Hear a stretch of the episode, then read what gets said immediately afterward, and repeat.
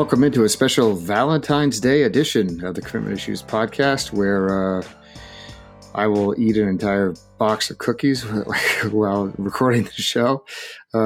Joining me, of course, Rob Cassidy from South Florida. Rob, what do you have for your Valentine's Day treat? Hello. Nothing, I guess. I got this podcast. Sad. How about you, Nick? I know you got all types of treats out there.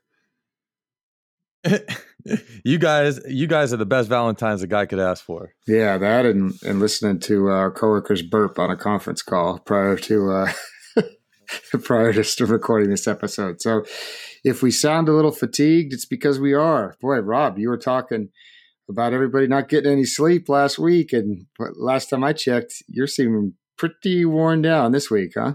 Yeah, but you know what I won't do is run to Twitter and tell everybody that doesn't care about how tired I am. So you'll just tell me and Nick. Yeah, you guys get to hear it.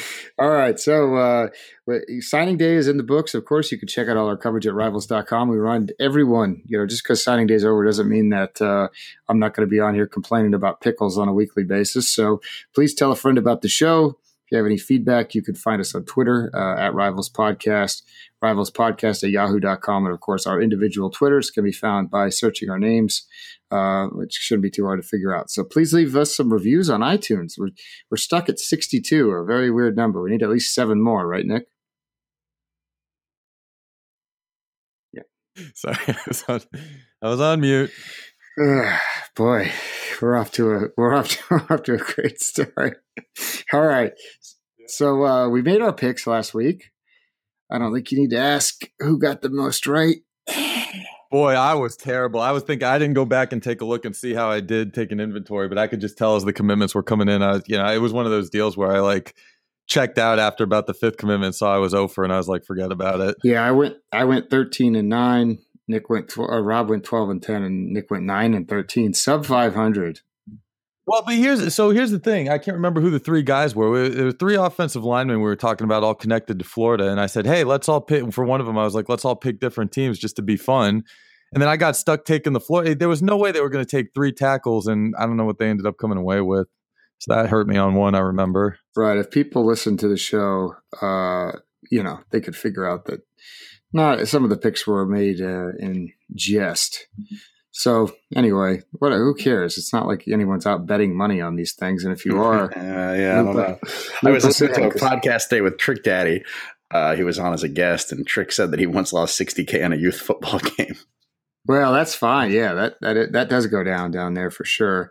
So that doesn't surprise me. But let's jump right into the topics. As we said, Rob and I wrapped up signing day on an episode you can listen to from last week. But guess what happens after signing day, boys? These college coaches go out and they go from city to city to these alumni meetings, and they talk about how great the class is and how they don't care about stars, unless, of course, their class is ranked high, which in case they do care about stars. And it usually goes city to city. It might be one night you're in, for example, if you're Tennessee, one night you're in Knoxville, and the next day you're in Memphis, and the next night you're in Nashville. And that same happens in Florida. Now, what ends up happening at all these stupid things is the coaches say dumb things because they think they're just talking to fans. And they say, we're going to stick it to whoever, And basically, everyone's having a little bit of alcohol, nice food, catered meal. Nick and I'm sure, Rob, you too, we've been to several of these things, right? Back in the day when we were journalists. Yeah, I covered a couple of them. They're annoying. I actually used to love them because I would use it as a chance, because they give you basically one-on-one time with the coach most of the time. And I would often use it as a way to trick them into telling me something that they wouldn't think, because I'm just a local jabroni reporter. And then I would try to get it aggregated online so I could get lots of page views. My problem with them is that these guys feel empowered when they're around all these alumni that worship them as demigods. So they're just extra. Boy, we get out the bleep button. That is true. I remember Urban Meyer. I believe you were there, Nick.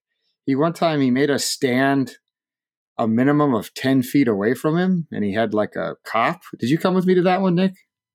No, I wasn't there for that. Yeah, so you know, of course, we're holding our, this was like 2011 or something. We're trying to interview him, but, you know, of course you've got, that was back in the day of those little handheld tape recorder things, which Officer Friedman still uses instead of his phone. And they could barely pick up the audio, and he was a real so-and-so about it. But of course, you know, we had Bobby Bowden and guys like that coming around who were fun to talk to. And anyway, point being, and we were down in Naples, so oftentimes you'd have all the coaches from the Big Ten come down there and pitch the rich retirees. We had an incident this past week where Dan Mullen came out and said some things. It was viewed as like a slight towards Georgia. It was a playful jab, is what we were told. Let's get to the quotes here. Let me find it as soon as it loads up about this playful jab. Where was he? I haven't seen this. This is news to me. Oh, this is new. Boy, you haven't been reading Take Two then, have you? No, I haven't been reading anything. But you can on Rivals.com. Yeah, if you would have read Rivals.com, you would already be abreast of the situation and have hot takes from Adam Gorney and Mike Farrell on the subject. So our boy Mark Helm at AL.com aggregates, and at least this is we're going down multiple aggregations here. So Mark, you're the only one who gets credit. At one point, Mullen said, "Listen, this is my Dan Mullen impression. Listen, winning one SEC championship game doesn't make you a dominant program. You know what I'm saying?" Mullen said with a laugh. "In 2 of the last 3 years, we've been to the SEC championship game. So even a blind squirrel finds a nut every once in a while." Ooh, my big takeaway is that Dan Mullen and Nick Kruger both often start sentences with the term "listen." Yeah, I do that too. You know, have you ever seen a blind squirrel? I've never. And how could you tell? I hear that statement that idiom often.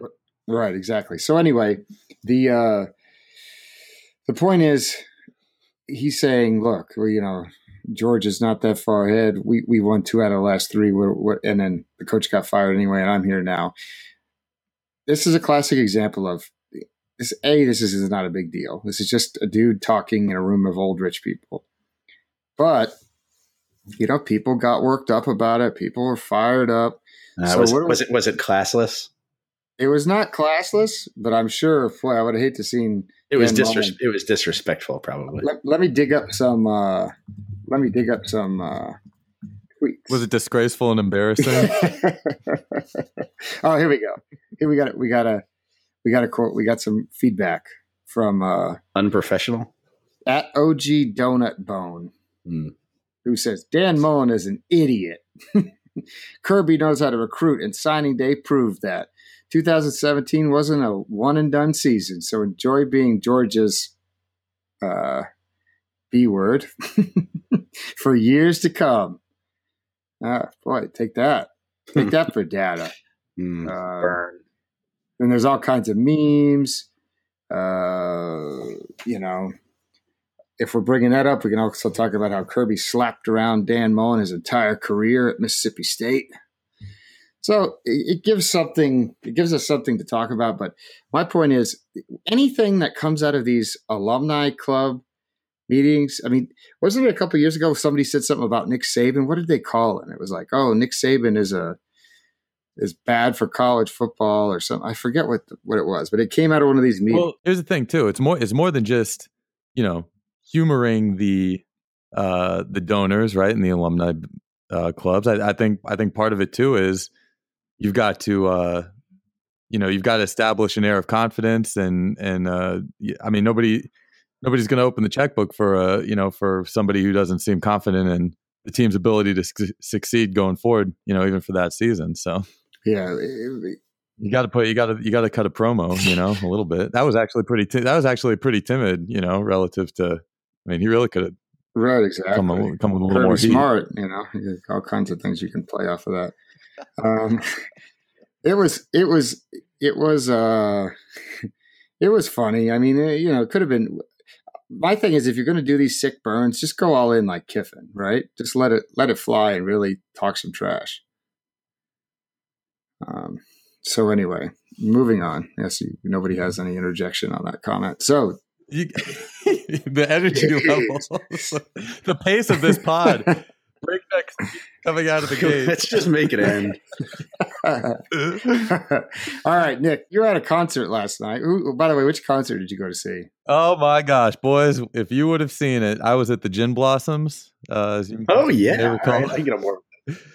One of the great bands of. Did they play Allison Road? They played Allison Road. Well, see, so it was the 25th anniversary of their the album that, like, their breakthrough album, New Miserable Experience. Exactly, boy. I was at the concert. I don't even remember what the album name was, and you do. I know a lot about the Gin Blossoms, unfortunately. So they, I mean, they just played it. They just played the whole album, start to finish. So that of course meant, you know, "Hey Jealousy" was the second song in the set. Keep going. I'm excited about this. Now you've got me perked up. Well, I recorded a bit of the show last night. Of course, I'll try and drop it into the in the podcast so people can have a listen, just to kind of see what it was. But I was at the House of Blues in Houston, and it was a nice medium-sized venue to catch a band like that. I mean, those dudes, you want to talk about looking like it was like watching your dad, like your dad's band do a concert, you know what I mean? Because they were all dressed like they still were in the 90s, except, they're significantly older now from when they, hit the scene. So it was a lot of denim shirts tucked into jeans with crew cut undershirts of a different color. And, receding hairlines and all that. But the lead singer, and Rob, maybe you know the guy's name because I don't, but he still sounded, true to, I give him a lot of credit because, he clearly advanced years for his career, came through, sang the whole album start to finish, no breaks in between each song. I mean, they pretty much let it ride. So what makes it even more impressive, let me tell you something about Robin Wilson, is if you look at the cover of New Miserable Experience, he's smoking a cigarette on there. And I believe that he was like a pack-a-day smoker for a while to still have the voice. Yeah, no. I'm impressed, man. I would have paid upwards of $45 to go. Well, yeah, no, the tickets were $30 a piece. So we got, that's a steal. Yeah, we got a steal. Floor seats, not or floor general admission type situation. So it's hey, listen, the part of the reason I went to go see him is because I was connecting through Houston on my way home anyway, so I just got off the plane and just stayed there, And plus, we had the rankings calls on Tuesday. Wait a minute, morning. You got off the plane and heard the Gin Blossoms were in town, so you were like, "No, it was a pretty." See this? No, my brother came over and watched the show with me. I didn't go by myself, on a whim. I was gonna go home, but man, Gin Blossoms are here. So this is sure. No, go ahead, Nick. I was gonna say this. Well, and then. Don't tell me to go ahead and then start talking again. But they played the whole album. A lot of their hits, I didn't realize a lot of their hits that I was familiar with must not have come off that particular album, but they played those in like an encore type situation too. So they got to all the songs that you used to hear, and it was a lot of fun. I hope it was one of their hope they played some of their new stuff too. They did play new stuff. They got an album coming out. They released one in 2009 per my Spotify, but they've got a new one coming out pretty soon as well. And it's it seems like pretty cookie cutter type music for the genre that they play in. But it's good to see that they keep chugging along and are still living the dream. The album that they put out after New Miserable Experience. And tell me, is this the most 90s album title you can ever? It was just called "Shut Up and Smoke." Oh boy! Shut up and train, Mr. Like Shut Up and Smoke. That's probably what most people think I do when I come in there with looking with the other fit people at Mr. Shut Up and Train. Can you give us one song? Can you sing something? I have no idea what you guys are talking about. You would know. You don't know. You would know a bunch of people. Well, that's the big hit. No, Allison Road was a big hit. Hey, Jealousy is probably the biggest hit. Hey, Jealousy is definitely the biggest one. Here, hold on. Tomorrow we can drive around this town. Hey, I think the past is gone. There's something might be found that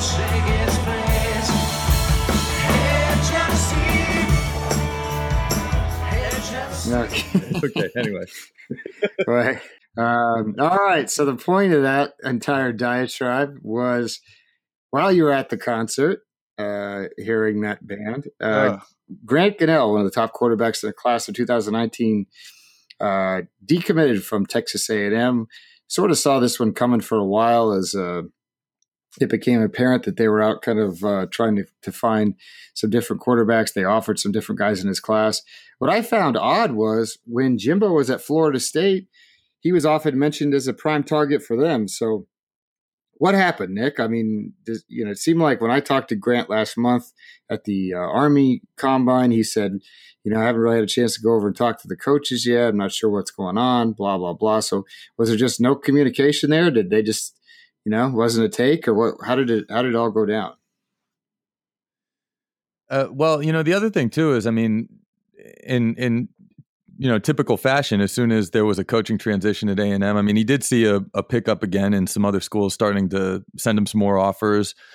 I wouldn't expect a lot of those more recent schools to be immediately in the picture with them right away. But he did get Ohio State on Tuesday, shortly preceding his decommitment announcement. So we'll see what happens there. I think he was taking a look at just the overall philosophy about, what they, kind of the direction they wanted to sort of go with, with their quarterbacks that they've been recruiting, and, ultimately took a commitment from on signing day. And I don't know that he found himself in the same sort of player profile, and kind of questions, what that might mean for him in terms of what the offense is going to look like there in the future. And, I mean, there's a lot of talk about, it seems like a lot of the conversation immediately sort of cuts A&M out of the picture, and almost kind of like a sentiment to like how we were talking on National Signing Day, already talking about him, all the reasons why he's not a take. I wouldn't expect,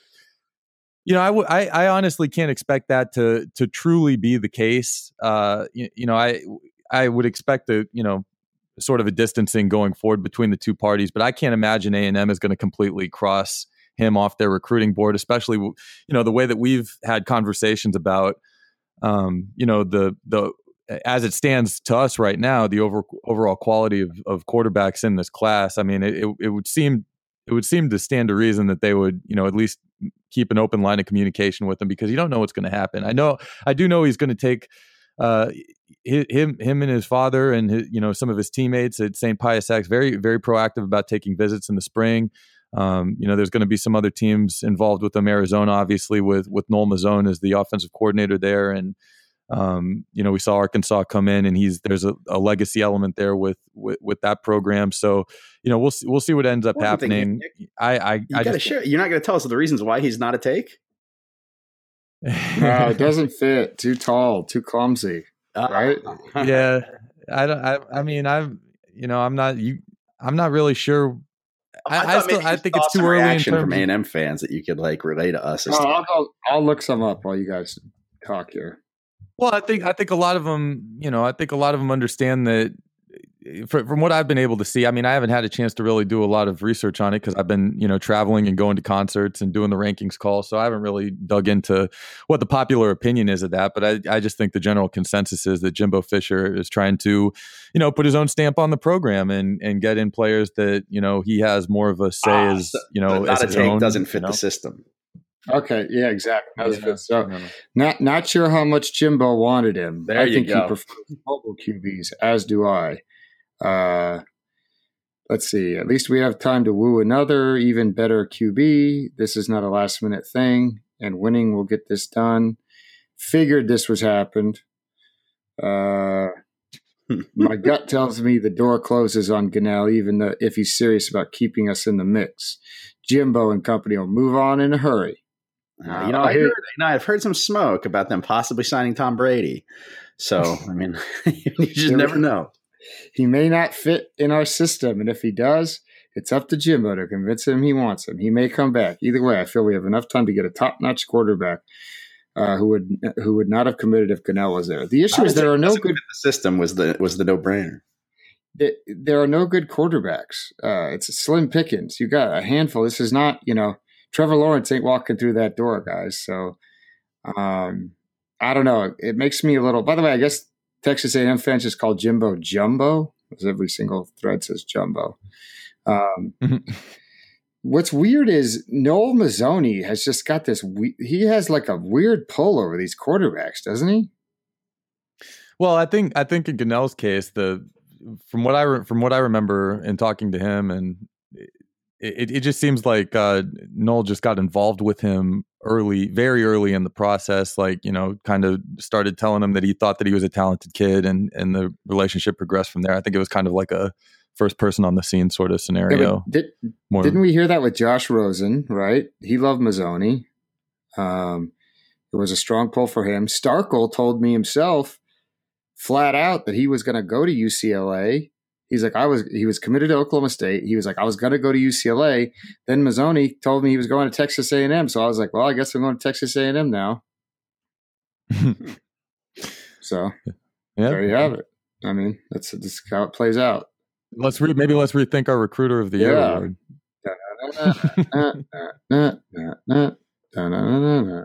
Noel Mazzone.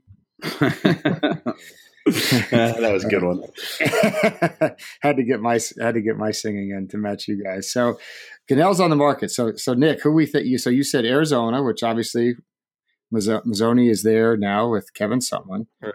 I saw you mentioned Tennessee, right. And who else did you mention? Arkansas. His dad went to Arkansas, or what?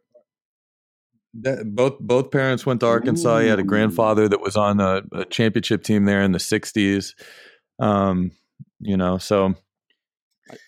But I mean, his brother still goes to A&M is the other thing too. I mean, was a walk-on on the team last year. I don't know what the ins and outs are going to be with his future on the team going forward. But I mean, I think, you know, if you're a 17-year-old kid, 16-year-old kid, I mean, if you've got a brother that goes to a school, that is probably more influential in your decision than opposed to, you know, I mean, it's not like your parents are going to be there, and if they were, you wouldn't be hanging out with them anyway. So wouldn't a brother that's just a year or two older than you be more of a appealing option towards wanting to consider a school? I don't know. I don't know. You didn't hang out with us this weekend because you were hanging out with your parents. So you tell us, Nick. Well, you know, who was more fun? Yeah, probably that. Depends on which night. I could tell you that a night at the Kruger house, I know wine sounded about 8:30 when everybody fallen asleep watching The Voice. So that's about what time we got to bed on Thursday. Yeah, right. Yeah, Rob got to bed about 8:30 a.m. And I was woken by the lawn people, of course, immediately. Lawn people are friend of the podcast at this point. Yeah, geez. So, all right, turning the page forward, talking about 2019 recruiting, we released the first 2019 team rankings for Rivals.com. They will be changing shortly, as we just met to discuss some of the rankings, but can you guys guess who's number one? Because I know neither one of you have looked at it yet. Georgia. Yes. Yeah, of course. I did know that. I do have a little bit of understanding about what the rankings were because I had to write that storyline, that 2019 storylines piece. All right, so Georgia, here's the top 10. Georgia, Miami, Wisconsin. Wow, huge. Oklahoma, Michigan, Alabama, LSU, Ole Miss, which has 8 commits somehow. I don't know when that happened. Michigan State and BYU. Wow. Talk about a recruiting push. They get a guy from down here, a wide receiver. Yeah, the team with the most commits is Miami, 10 already, which is crazy. Only one of them ranked as a 4-star. Rob, what are you doing? Now, I mean, you know how I feel about ranking kids early. We obviously were flat out wrong on our boy Cameron Williams, who we saw this weekend, and I think we can agree is no 3-star. He'll be moving up.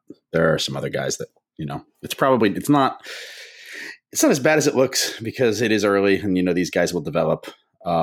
And you know, combine that with we haven't updated the rankings since before their junior years. So, yeah, this did we? I thought we did it in December, didn't we? Either way, Miami's got 10 commits. I would be shocked if all 10 of those players end up signing when it comes down to it, because obviously things always change. And a lot of these guys have been committed. Some of them, I mean, you know, our boy Diamante Howard committed September 1st, 2016. Jeez. Yeah, he's a Miami Southridge character from the high school of Mark Pope. Yeah, so star average, which we all care about, Georgia, Alabama, Kentucky, Texas, Michigan, Purdue. We should do a thing on this show where we try to figure out the point system. Sit down with a pen and paper. And there's an FAQ page for the for the points. Yeah, there definitely is. I don't know where it is, though. We'll try to find that. We'll do some calculations. Wisconsin, I think, if we're talking surprises, I think it's Wisconsin. Of course, at this point, you know, the team with the most commits is just going to be the highest because, you know, every commit counts up to 20. So if you have 1 5-star or you have 19 3-stars, the 19 3-stars are going to be higher at this point. But Wisconsin still has 3 4-stars. Georgia, of course, with 1 5-star, 5 4-stars, and 1 3-star. So they are continuing to roll. So I don't know. Dan Mullen, you know, looks like a blind squirrel finding a nut, you know, once again here. What is it with your boy Jeremy Pruitt at Tennessee? He hired a friend of the show, Joe Overset from ASA College, but he's Bick Bald. It is. It's a litany of Bick Bald-headed coaches going to Tennessee. They all like just kind of look like Jeremy Pruitt, and now he's replaced one bald guy with another bald guy.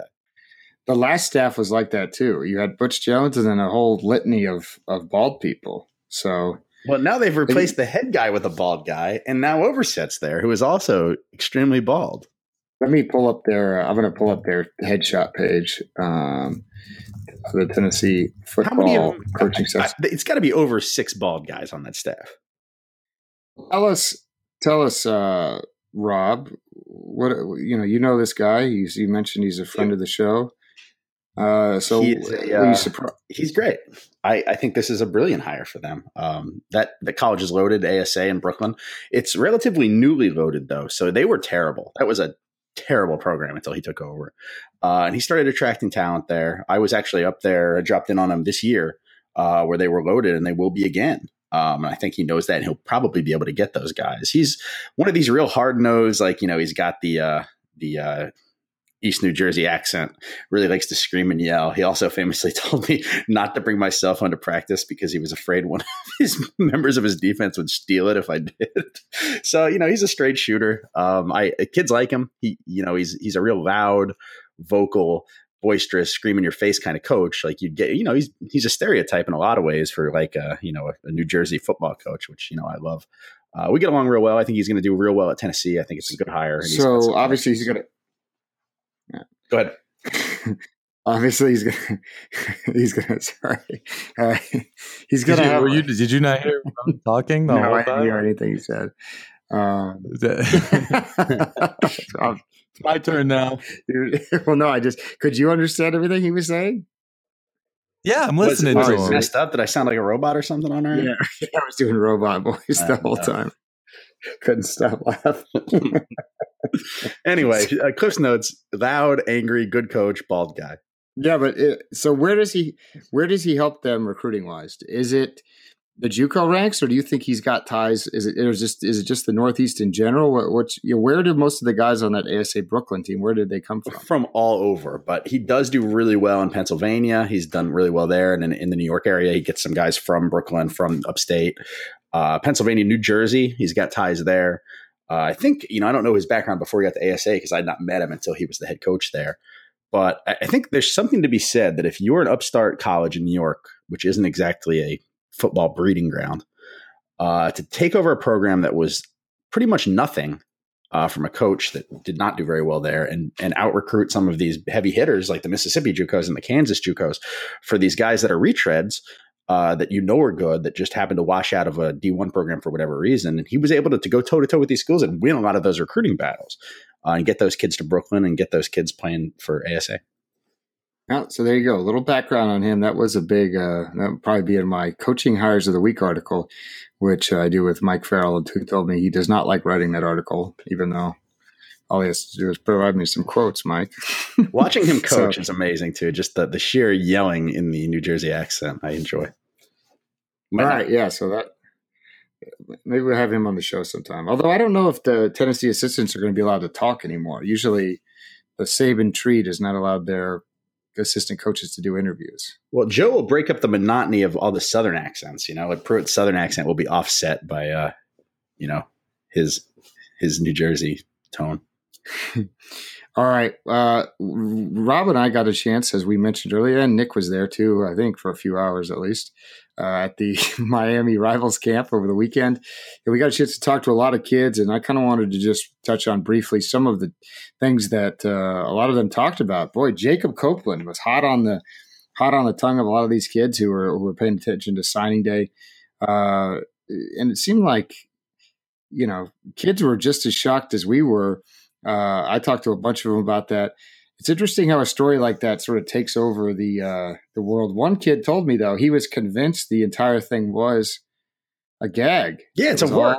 I think it was a work too, man. I heard you guys talking about this last week, because I was one of those people. When I saw it happen, I took it to be reality, right? Because if you're going to throw a curveball on your announcement and you want to do something splashy and flashy and all that, I mean, why is that the thing that you pick? That doesn't come off looking any one way. In the column of it's a work. Why was she wearing an Alabama shirt and a Tennessee hat? It was as if, was she in the anybody but Florida camp? I don't believe that. This was a set up work. It's not like she was cheering for both of those teams or whatever. Okay, but here's the thing: if you're Copeland, all right, let's say this is Copeland's idea to throw the swerve on him.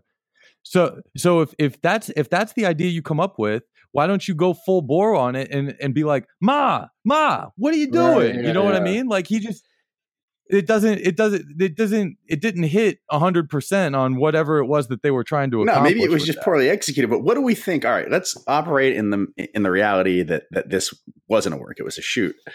What was she rooting for? What do you think the outcome that she wanted was when she sat down? And you really think he kept her in the dark? Well, anytime I see a parent has any sort of motivating interest in one school or the next, I figure it's because some assistant coach took the time to get a little bit more. Then why wear two different schools' apparel? Yeah, they were sitting there in both schools that he didn't pick. So she wore two of the three finalists, right? Tennessee and Alabama. Now, what screams work to me is I'm going to wear two things to throw people off that aren't the school that he's going to choose. And then when he chooses the school that I'm not wearing, I'm going to freak out. I'll go to my grave insisting this was a work. Well, here's the thing. The reason why I don't think it was fake. But they asked him about it. After it happened, like on the spot. And he goes, I don't know.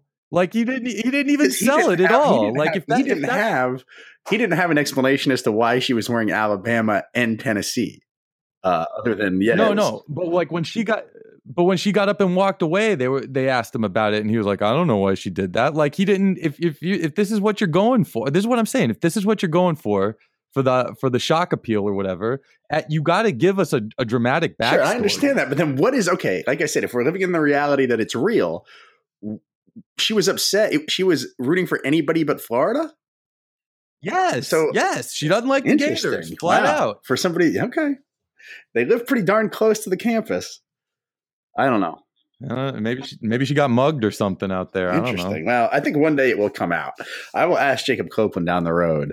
I have a decent enough relationship with him. Once this all of it washes off, and I think he will cop to it being a work eventually. Well, he's already trying to spin it that he is, but I think it's a cover. A lot of the kids though did not think that. A lot of the kids thought it was real. Only one kid said he thought she was acting, and he said he thought she was a great actress. So she had a lot of tough lines. Well, the tough part about acting is acting with your eyes, Kruger. That's right, Nick. Have you ever heard of nonverbal communication? Welcome to the club. Yeah. So anyway, anything that stood out to you, Rob, based on what you talked about? I mean, you wrote an article today which seems to be getting a fairly decent amount of organic traffic on the website. I don't know why, because it is not a very good story.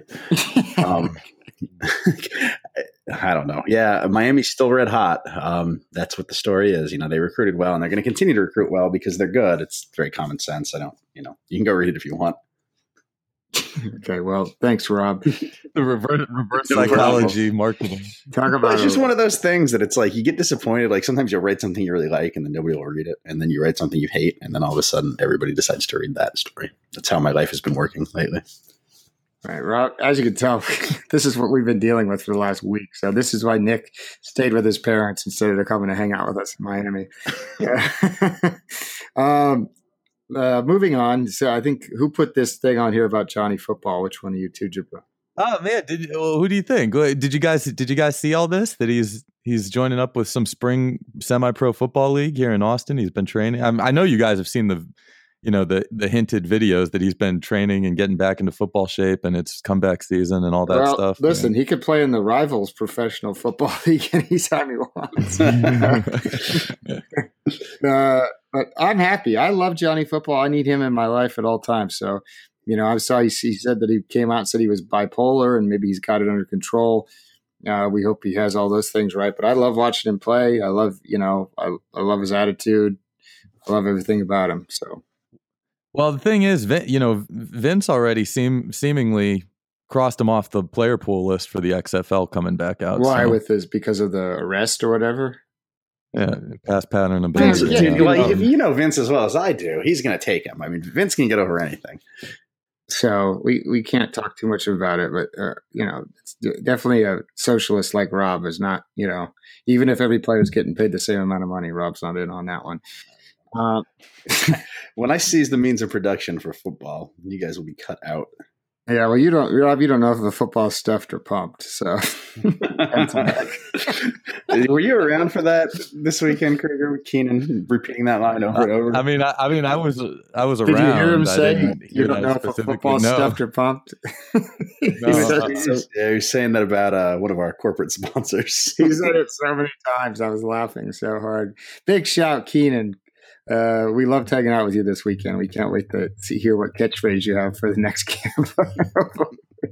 Something new gets picked up. So, all right, that wraps up our topics this week. We actually did talk about 5, maybe 6 or 7 if you count Nick's concert talk.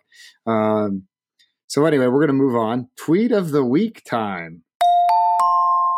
You better hope that mediocre money that you make at Rivals is good enough for you for the rest of your life. Wow. Speaking of which, M. Deuce sent me a new track last night, a new remix of some of our Tweet of the Week inspirations. Very good. I really like this one. We'll listen to it this weekend, or in Nick's case, we'll listen to it when we are in Mobile in a couple weeks. So I've been saving them up. I got all types of tweets here. So especially for Valentine's Day, a lot of these recruits get in their feelings around the big holidays. Wait, I got a quick one. I saw our friend Zion Burrell says, "No Valentine for the 17th year in a row," which I was like, I understand the point you're trying to make, but let's be honest, nobody's looking for a Valentine at 1 year old. Well, doesn't everyone have a Valentine in grade school where you walk around and put them in those little pouches? Yeah, but that doesn't count. That's everybody gets a card. Okay. That's a socialist Valentine. Yeah, practice. Boy, Rob probably loved that. Okay, so we have our boy Kevion Mullins, 4-star athlete out of Memphis, who says, "Really want a girlfriend, but don't nobody want me," which was sad, right? And his coach, his head football coach, Rodney Salisbury, friend of the show, the mayor of Memphis, as I call him. Lies says, "Don't focus on chasing the girlfriend. Chase your dreams and you'll find her running alongside you, chasing hers. That's the one you want." Oh my God. What an inspirational message. Big shout, Rodney. I like that one. Then how about this? Another twist. Chase Bryce's sister, Beth Ann. What a name. Actually, listen to Beth. Beth Ann's got 1,000 followers, and her bio says, "Just chase his sister. That's all." So, that's what she identifies as. Beth Ann says, "So many girls have me blocked. Y'all weird." Which at which point Chase replied, "They just not on yo level yet." So I enjoyed that tweet for some reason. I don't know why I thought that was so funny, but that might not make the final cut of this. The winner, the winning tweet, by far the tweet of the week. We had a head football coach of some high school, John Tyler Lyons. Rick Lan Holmes is his name. He tweets, "Stop being cool," in all caps, and he hits the notes app, and he says, "Let's make one thing clear. Athletes that repeatedly miss team workouts aren't cool. They're selfish. cool has been getting its butt kicked for years. So stop worrying about being cool and start doing what you need to do to make your team successful and win.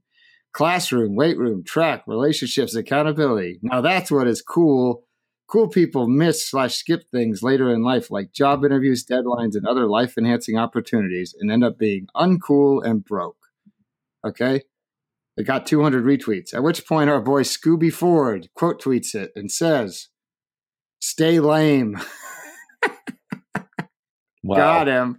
Take that, Rick Land. Oh, man, I enjoyed it. Big shout to Scooby, friend of the show, 3-star recruit who signed with Georgia Southern. Of course, Glenn Ford's son.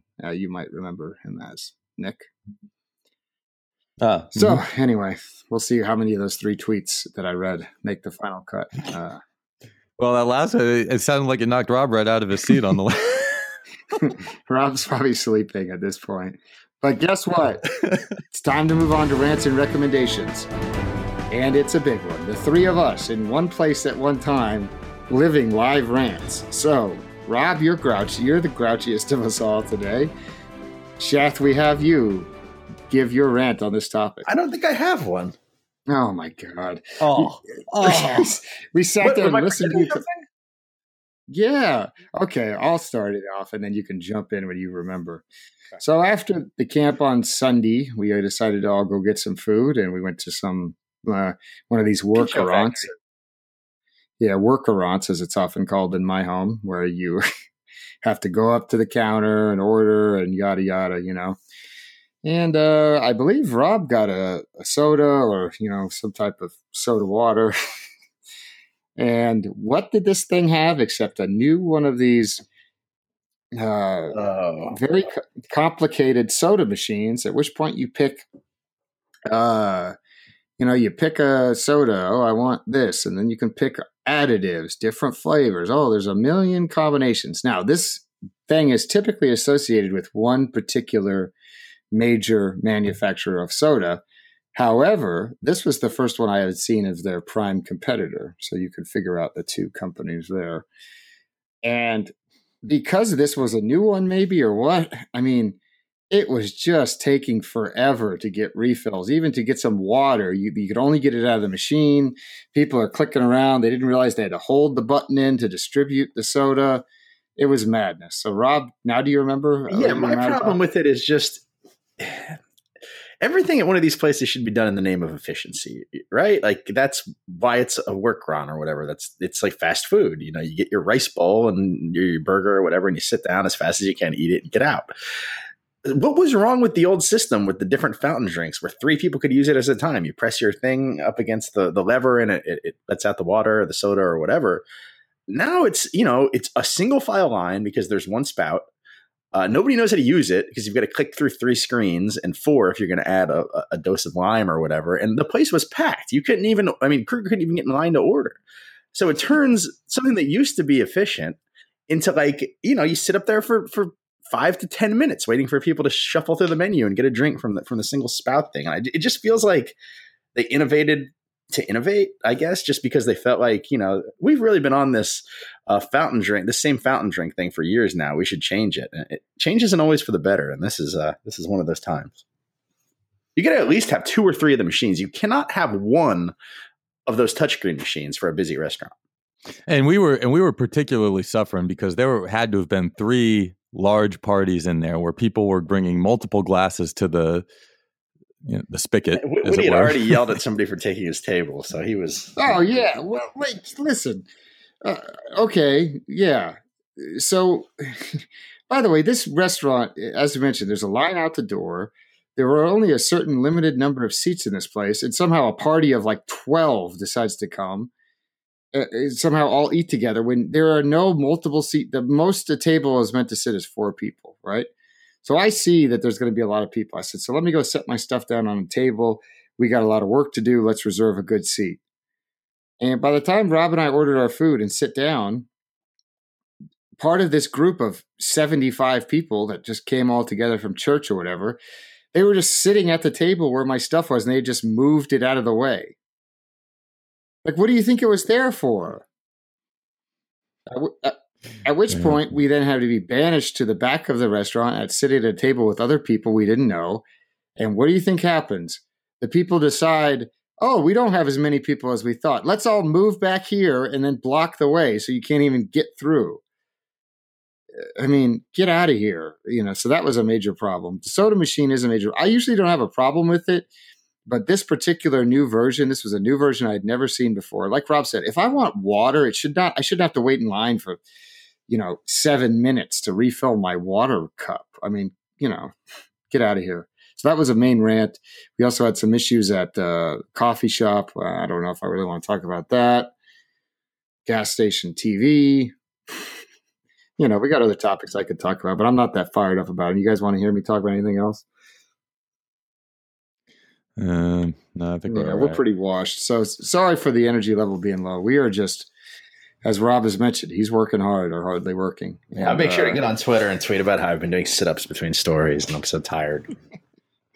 Well, I was doing some sit-ups this morning at the gym, Rob, while you were just sitting around. So, you're right. Anyway, that wraps it up for this week. As I mentioned, M. Deuce, our friend of the show, our close compadre, my childhood mate, all types of new music coming out. Be sure to check him out, various forms of social media, M-Deuce. You can find us on Twitter. Please leave us a new review. Guys, we need new reviews. We're stuck at 62. Our goal is to get to 100 by the end of 2018. So if you like the show, especially the new podcast app, it's very easy. You just go down there and click something. Write about how much you hate Rob. And Kirk and I are going to start the Gin Blossoms podcast and blow right through this piece of dung on the charts. Once the new album drops, we'll do a full song by song review. Each episode will be a full total breakdown. I might have not even known that he was saying jealousy until just today. I can't remember what I thought he did say in that lyric. There's a Fall Out Boy song called Dance Dance. Are you familiar? Oh, yeah. Forever, years. I thought he was saying Tom's Pants. Tom's Pants. Turns out it was not Tom's Pants.